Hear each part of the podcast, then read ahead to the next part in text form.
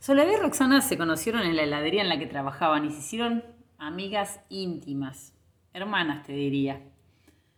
Sucede que luego con el tiempo una de ellas atravesó 14 años de malas noticias en busca de un hijo, el mismo tiempo que la otra, Roxana, teniendo ya los suyos, pensó una y otra vez cómo podía ayudarla.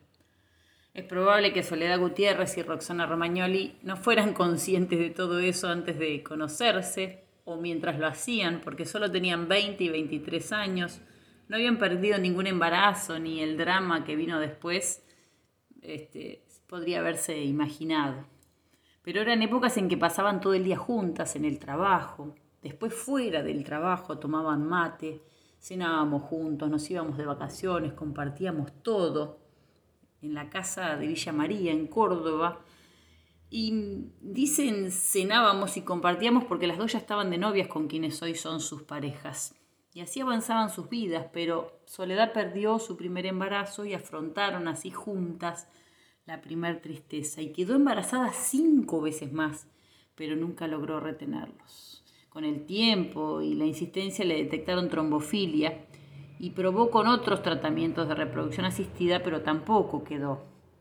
Así que fue una y otra vez desarmar la ilusión hasta que finalmente tuvieron que hacerle una histerectomía total. Le sacaron el útero y una parte del endometrio, lo que confirmó que ya nunca más habría embarazo. Y fueron entonces tiempos donde la tristeza la dejaba sin aire. Y a Roxana también. Bueno, existió la posibilidad de una adopción, pero llevaban tantos años de proceso que temieron que dilatar más la espera ya se volviera insoportable y subrogar un vientre en Estados Unidos era inviable para un esteticista y un guardia cárcel.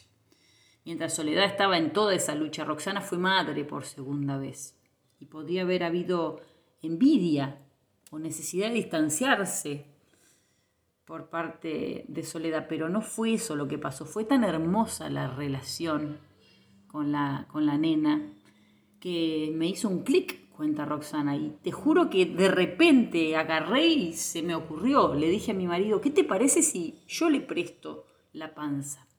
Y su marido hizo silencio, tragó saliva y contestó, bueno, fíjate, si es por la negra, sí. Roxana entonces Enloquecida llamó a su amiga y le contó la idea, pero Soledad se negó por miedo, por temor a las confusiones. Así pasó el tiempo y poco a poco ambas lo fueron procesando. Para todos estaban locas y un poco lo estaban. Pero un abogado constató que no había dinero de por medio, que era un acto de amor entre amigas y entonces lo aprobó. Luego hicieron las pericias psicológicas y también vieron al juez para que pusiera el nombre finalmente de sus padres en el documento y lo aceptó. Estaba maravillado, no podía creer que hubiera tanto amor en una amistad. Soledad tenía todavía los ovarios, así que empezó la estimulación y formaron con los, em, sus embriones y los gametos de, de su marido el útero de Roxana para la transferencia. Y como no podía ser de otra forma, la primera no funcionó, pero sí la segunda. Tuvieron un embarazo compartido, codo a codo, minuto a minuto, y fue un parto natural.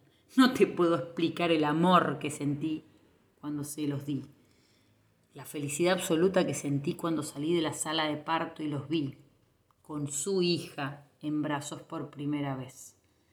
Soledad había hecho un tratamiento con pastillas para generar leche, así que fue ella misma quien amamantó a Isabela.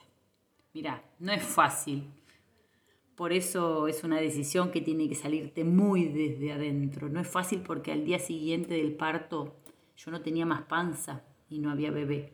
Pero nunca, nunca lo dudé y nunca me arrepentí de haber hecho lo que hice, dice Roxana. No soy la mamá, pero soy la madrina.